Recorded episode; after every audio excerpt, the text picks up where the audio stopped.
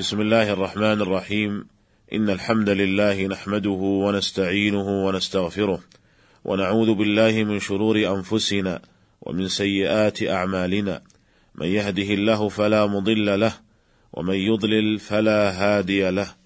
وأشهد أن لا إله إلا الله وحده لا شريك له. وأشهد أن محمدا عبده ورسوله. صلى الله عليه وعلى آله وصحبه وسلم تسليما كثيرا.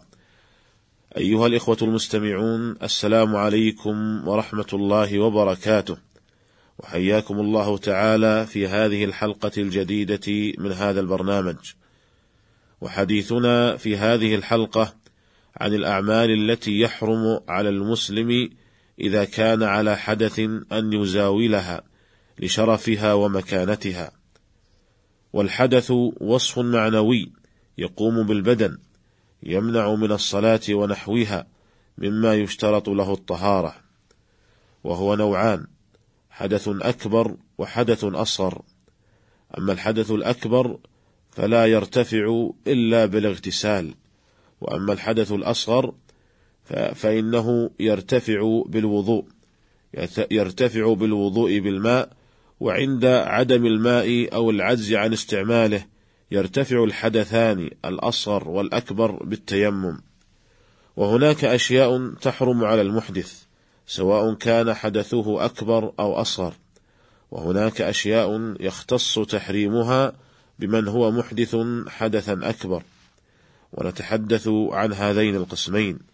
ونبتدئ بالأشياء التي تحرم على المحدث الحدثين. الأصغر والأكبر.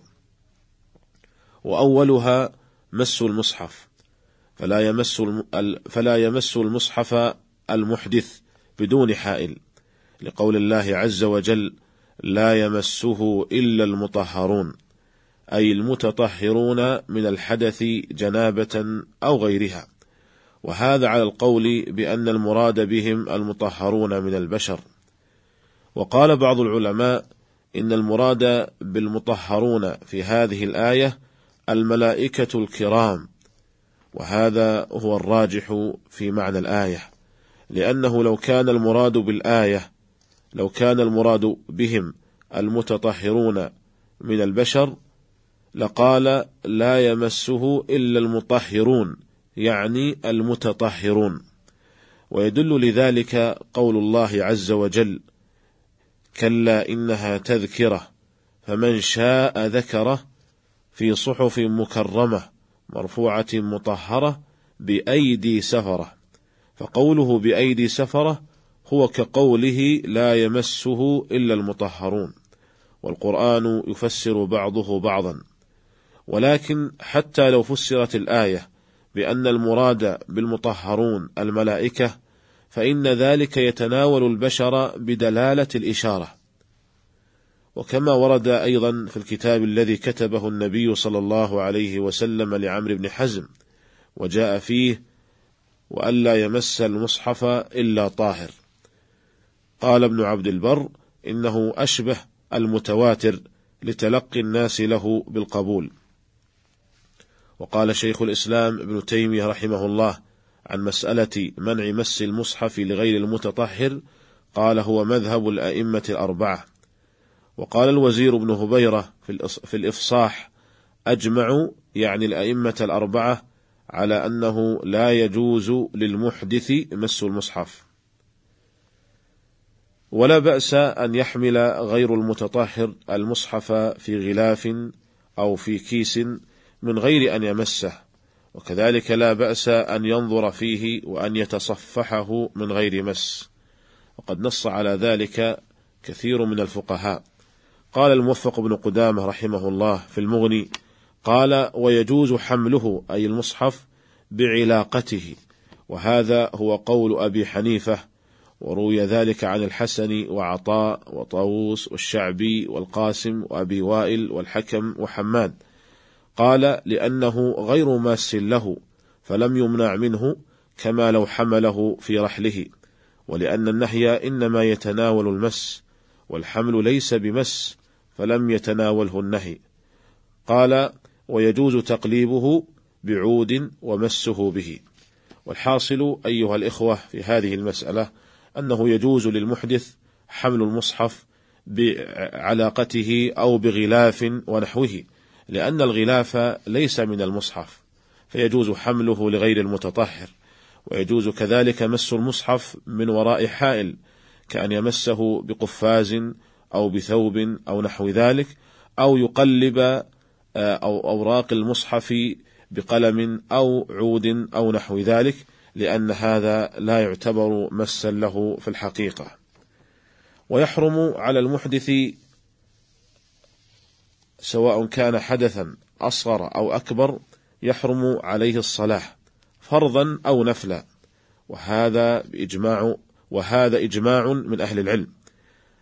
لقول الله تعالى يا أيها الذين آمنوا إذا قمتم إلى الصلاة فاغسلوا وجوهكم وأيديكم إلى المرافق وامسحوا برؤوسكم وأرجلكم إلى الكعبين وإن كنتم جنبا فاطهروا.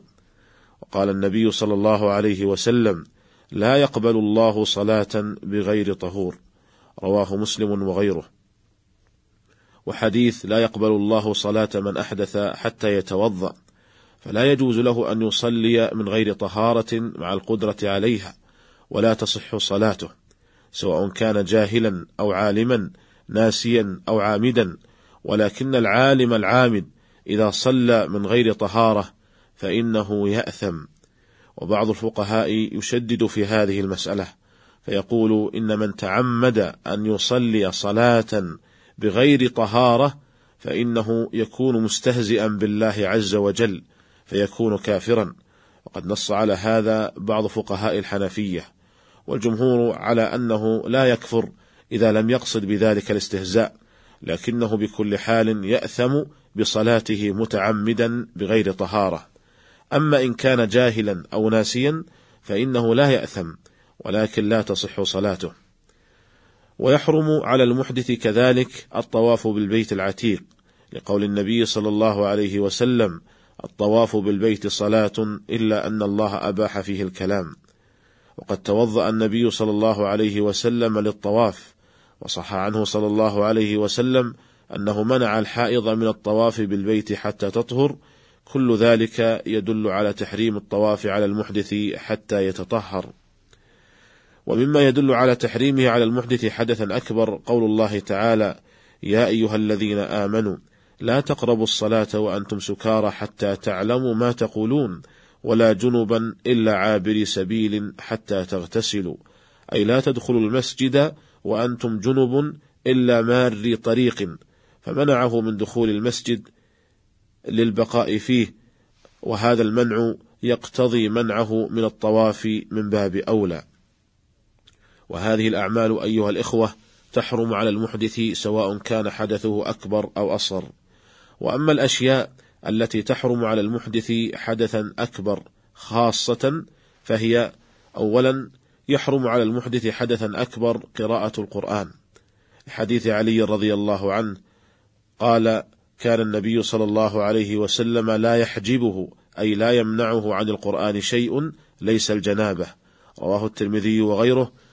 وفي لفظ كان صلى الله عليه وسلم يقرئنا القرآن ما لم يكن جنبا. فهذا يدل على تحريم قراءة القرآن على الجنب. قال بعض العلماء وبمعنى الجنب الحائض والنفساء وهذه مسألة قد اختلف فيها العلماء. هل يجوز للحائض والنفساء قراءة القرآن أم لا؟ فمنهم من منع ذلك ومنهم من أجازه ومنهم من رخص من رخص للحائض أن تقرأ القرآن للحاجة كأن تخشى نسيانه. والأظهر والله أعلم في هذه المسألة أنه يجوز للحائض أن تقرأ القرآن مطلقا من غير أن تمس المصحف وذلك لأنه لم يصح عن النبي صلى الله عليه وسلم نهي للحائض أن تقرأ القرآن. والحديث المروي في ذلك الذي يمنع الحائض من قراءة القرآن ضعيف لا يثبت ولا تقوم به حجة لأنه من رواية إسماعيل بن عياش عن الحجازيين وهي ضعيفة. ومما يدل لذلك أيضا ما جاء في صحيح البخاري عن عائشة رضي الله عنها في قصة محيضها قال فأمرها النبي صلى الله عليه وسلم أن تفعل ما يفعل الحاج غير ألا تطوف بالبيت ولا تصلي. وفي رواية أحمد قال افعلي ما يفعل الحاج غير ألا تطوفي بالبيت ولا تصلي. فنهاها النبي صلى الله عليه وسلم عن أمرين عن الطواف بالبيت وعن الصلاة. ولم ينهها عن شيء سوى ذلك. ولا ريب أن قراءة القرآن من أفضل أعمال الحاج. فلو كانت الحائض ممنوعة من قراءة القرآن لبين النبي صلى الله عليه وسلم لها ذلك. والجنب إنما هو ممنوع من قراءة القرآن خاصة وليس ممنوعا من ذكر الله تعالى فله أن يذكر الله تعالى وله أن يدعو ولا بأس أن يتكلم المحدث بما وافق القرآن إن لم يقصد القرآن بل على وجه الذكر مثل أن يقول بسم الله بسم الله الرحمن الرحيم والحمد لله رب العالمين. لحديث عائشة رضي الله عنها أن النبي صلى الله عليه وسلم كان يذكر الله على كل أحيانه. ويحرم على المحدث كذلك حدثا أكبر آه، اللبث في المسجد سواء كان حدثه عن جنابة أو حيض. يحرم عليه اللبث في المسجد لقول الله عز وجل يا أيها الذين آمنوا لا تقربوا الصلاة وأنتم سكارى حتى تعلموا ما تقولون ولا جنبا إلا عابري سبيل حتى تغتسلوا. أي لا تدخلوا المسجد للبقاء فيه. فإذا توضأ من عليه حدث أكبر فقد رخص بعض أهل العلم في ذلك وأجازوا له اللبث في المسجد وبعض أهل العلم منع من هذا استدلالا بظاهر الآية.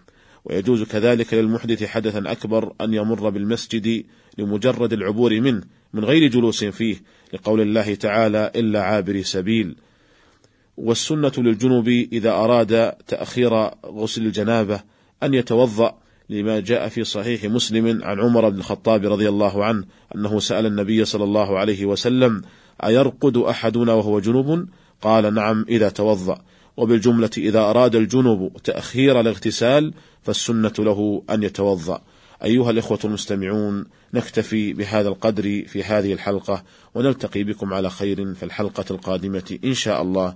والسلام عليكم ورحمة الله وبركاته.